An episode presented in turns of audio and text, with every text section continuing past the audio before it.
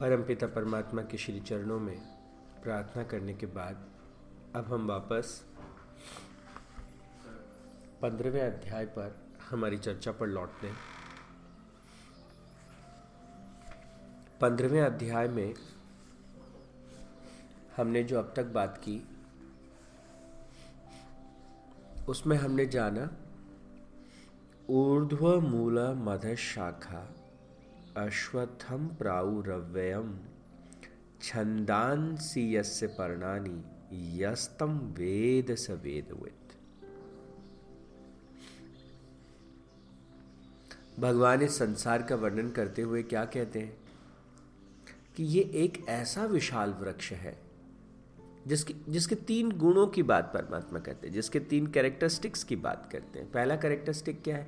कि इस पूरे जगत का जो मूल है इसका जो उद्गम हुआ है, वो परमात्मा की माया शक्ति है। तो माया शक्ति युक्त ब्रह्म जिसका मूल है, वहाँ से प्रकट होता है। दूसरी महत्वपूर्ण बात क्या कहते हैं? दूसरी महत्वपूर्ण बात कहते हैं कि ये सारा संसार जो है, इसकी सारी शाखाएँ प्रशाखाएँ जो चारों तरफ़ फैली हैं, ये शाखाएँ कैसे फूटती हैं? ये शाखाएँ कैसे पनपती हैं? तो कहते हैं, जीवन रूपी वृक्ष की शाखाएँ ऊपर और नीचे चारों तरफ़ जो फैली हुई हैं, इन, ये ये ये कर्म पाप और पुण्य के रूप में जो कर्म हम करते हैं, वो कर्म जो है इन शाखाओं के रूप में फैलते चले जाते हैं। कुछ अच्छे कर्म करेंगे, अलग तरह की शाखाएँ निकलेंगी। कुछ बुरे कर्म करेंगे, अलग तरह की शाखाएँ निकलेंगी। और हर एक शाखा, वो कर्म को बंधन है। तो हर पुण्य कर्म भी और पाप कर्म भी, सारे कर्म हमको बांधते हैं। बांधने का मतलब क्या है?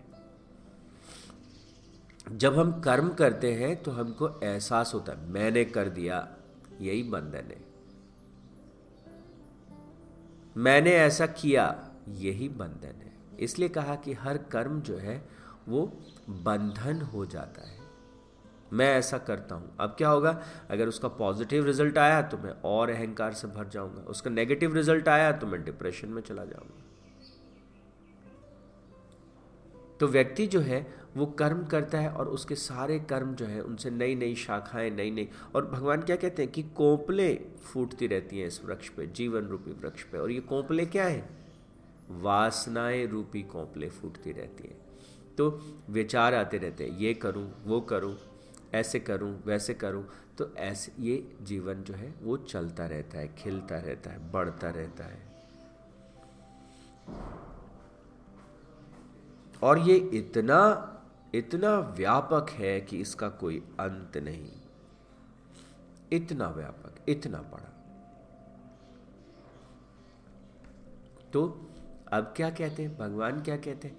कि इस पूरे जीवन रूपी माया जाल में तीसरी जो महत्वपूर्ण बात है, वो क्या कहते हैं? कि ये क्षण भंगूर है। अश्वथम पीपल का जो वृक्ष के रूप में कहा क्षण भंगुर रूप में यह है। किसी व्यक्ति को गुलाब जामुन बहुत पसंद है। पहला खाया, बहुत अच्छा लगा। फिर एक खाया, ठीक लगा। फिर एक और खाया, थोड़ा ठीक लगा। फिर एक और खाया थोड़ा ज़्यादा मज़ा तो नहीं आया, लेकिन ठीक है। वही व्यक्ति अगर थोड़े और खा ले तो अब वही गुलाब जामुन जिससे आनंद मिल रहा था उससे कष्ट की प्राप्ति होगी। जो हमें संसार में दिखता है, यहाँ आनंद है, वहाँ आनंद है, ये आनंद है। संसार में सारा जहाँ भी आपको आनंद दिखता है, वो क्षण भंगूर है। थोड़ी देर में हट जाएगा, थोड़ी देर में मिट जाएगा। इसलिए परमात्मा हमें क्या कहते हैं कि हमारे जो भीतर जो अनंत आनंद है, उसकी तरफ़ मुड़ जाओ। आनंद के लिए जगत पर डिपेंडेंट नहीं होना है। ये चीज़ मिलेगी तो आनंदित होएँगे, ये चीज़ मिलेगी तो आनंद से भर जाएँगे, ऐसा होगा तो आनंद से भर जाएँगे। परमात्मा कहते हैं, आनंद हमारा सच्चा स्वरूप है। आनंद को प्राप्त करने के लिए कुछ करने की ज़रूरत नहीं। जैसे पुष्प में से मीठी मीठी खुशबू चारों तरफ़ फैलती रहती है, वो उसका स्वभाव है। वैसे हमारे भीतर से वो मिठास वो आनंद लगातार फूटता रहता है, हर क्षण, हर पल। तो अगर हमारा चित्त जो है, वो भीतर की तरफ़ है, और हम भीतर उस परम को देख पाते हैं, भीतर उस आनंद को अनुभव कर पाते हैं तो क्या होगा? एक सुख की अनुभूति होगी, एक आनंद की अनुभूति होगी। फिर उस आनंद के साथ हम कुछ भी करें, हम पढ़ाई करें, हम किचन में काम करें, हम बिज़नेस करें, हम कुछ भी काम करें। उस काम की क्वालिटी बहुत सुंदर होगी, बहुत अच्छी होगी। हम जब ये याद करते हुए करते हैं कि परमात्मा, ये कर्म मैं आपकी शक्ति से करता हूँ, आपके दिए गए इस जीवन में इस स्मरण के साथ इस याद रखते हुए तो क्या होगा? ऐसा करने से अहंकार का जो भाव है, धीरे धीरे धीरे धीरे धीरे धीरे, वो कम होता चला जाएगा।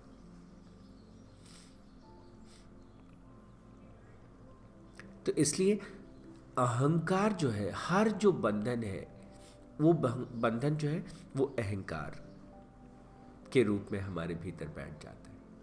इसलिए भगवान कहते हैं कि तुम समझो ये चल क्या रहा है, ये हो क्या रहा है। और फिर कहते हैं तीसरे श्लोक में कि इस संसार में वैराग्य रूपी जो शस्त्र है, उसके द्वारा इसे काटा जा सकता है। ये जो माया जाल है, जीवन रूपी माया जाल, ये जो भटकाव का माया जाल है, आदमी इधर भटक रहा है, उधर भटक रहा है, इधर परेशान हो रहा है, उधर दुख से घिरा है ये कष्ट, वो कष्ट, ये विवाद, वो विवाद। मैं इसको अपनी बात समझा नहीं पा रहा। ये मेरे हिसाब से नहीं सोचता। ये मेरे बारे में ऐसे सोचता है। वो मेरे बारे में ऐसे सोचता है। इतना विशाल माया जाल है। और हम खुद ही इस माया जाल को बुनते रहते हैं अपने भीतर से। और फिर खुद ही उसमें फंस जाते हैं। और जैसे रेशम का कीड़ा जो है, वो अपने भीतर से ही पूरा मायाजाल प्रकट करता है पूरा और खुद ही उस माया जाल में फिर फंस करके अपने चारों तरफ़ एक कुकून बना करके उसी कुकून में कैद हो जाता है और कैद होकर के उसी में मर जाता है। हम लोग भी ऐसा करते हैं जाने अनजाने में। अपने चारों तरफ़ विचारों का एक बंधन खड़ा कर देते हैं। अपने चारों तरफ़ कर्मों का एक बंधन खड़ा कर देते हैं। मैं ये जानता हूँ, मैं ये समझता हूँ। चारों तरफ़ एक भोग का, वासनाओं का एक पूरा तंत्र खड़ा कर देते हैं। तो भगवान कहते हैं, वासनाओं में सुख नहीं है, ये क्षण भंगूर है। जो तुमने जाना है, जो तुमने पाया है, वो प्रकृति का दिया है, वो ईश्वर का दिया है। इस भाव के साथ इसे जानो तो बात बदल जाएगी। इसलिए इस पंद्रहवें अध्याय में भगवान श्री कृष्ण चाहते हैं कि हम अपने कर्तापन से, अपने भोगतापन के भाव से और अपने ज्ञातापन के भाव से हम मुक्त हो जाएँ। इसलिए वो संसार का वर्णन कर रहे हैं। और फिर आगे संसार का वर्णन करते हुए धीरे से कहते हैं, वैराग्य वैराग्य के द्वारा तुम इससे थोड़ा दूर हट सकते हो। दूर हट के इसको थोड़ा देख सकते हो कि सच में ये कैसा है।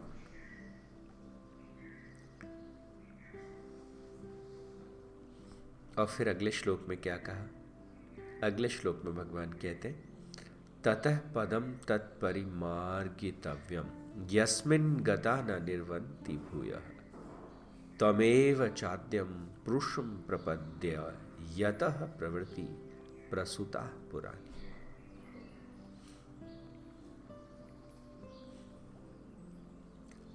तो भगवान कहते हैं, कैसे हम, हमें उस आदि पुरुष की शरण में जाना कैसे हम जो है उस तो कहते इस संसार रूपी जो ये विशाल माया जाल है, इसको काटो।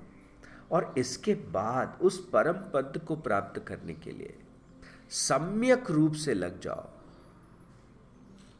उसमें अगर तुम एक बार जब प्रवेश पा लेते हो, एक बार जब ब्रह्म तत्व के साथ आपका एकाकार हो जाता है आत्म तत्व के साथ जब आपका एकाकार हो जाता है तो फिर इस तरह के जो लोग हैं वो कभी लौट के संसार में नहीं आते। फिर संसार उनको छलता नहीं, संसार उनको ठगता नहीं। संसार की जो पुरावर्त पुरातन प्रवृत्ति है, वो चारों तरफ़ भले ही फैली हुई है, लेकिन वो इसे डिस्टर्ब नहीं करती।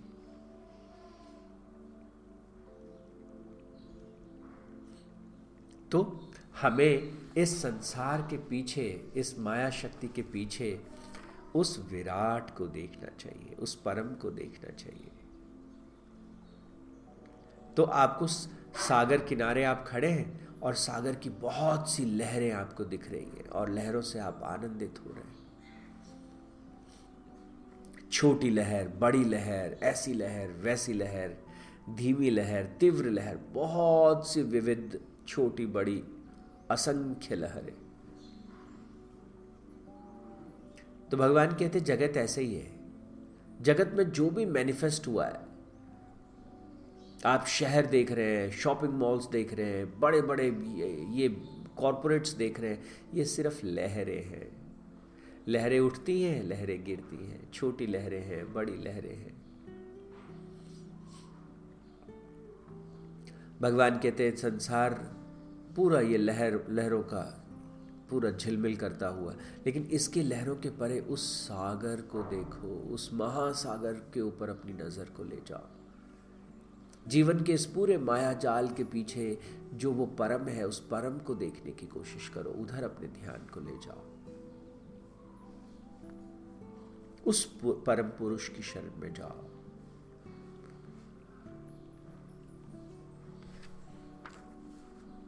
और फिर क्या कहते कौन जा पाता है उसकी शरण में? जो मान और मोह से रहित हो गए हैं, जिन्होंने संत दोष को जीत लिया है, जो सदा आत्मा और परमात्मा के स्वरूप का चिंतन करते रहते हैं, जिनकी कामनाएँ पूर्णतः निवृत्त हो गई हैं, जो सुख दुख रूपी द्वंद्वों से मुक्त हो गए हैं। ऐसे मोह रहित ज्ञानी जो है, उस अविनाशी पद को प्राप्त कर पाते हैं। निर्माण मोहा जित संग दोषा। अध्यात्म नित्या विनिवृत्त कामा। द्वंदर विमुक्तो सुख दुख संजय गच्छन्त्वमूढ़ा पदम मम। बड़ा इंटरेस्टिंग तरीके से बताया। कौन है जो उस परम को देख पाता है? तो हमें अपनी, हमारी तैयारी की तरफ़ इशारा कर दिया। क्या करना है? मान और मोह से रहित होना है। इस अहंकार से हमको मुक्त होना है। कैसे मुक्त होंगे? तो आगे वाले जो जो श्लोक है इस अध्याय के, वो उस राह को, उस मार्ग को हमारे सामने स्पष्ट करते हैं। तो कल हम इसके बारे में और थोड़ा गहराई से जानेंगे। आज के लिए इतना ही। Thank you so much God bless you all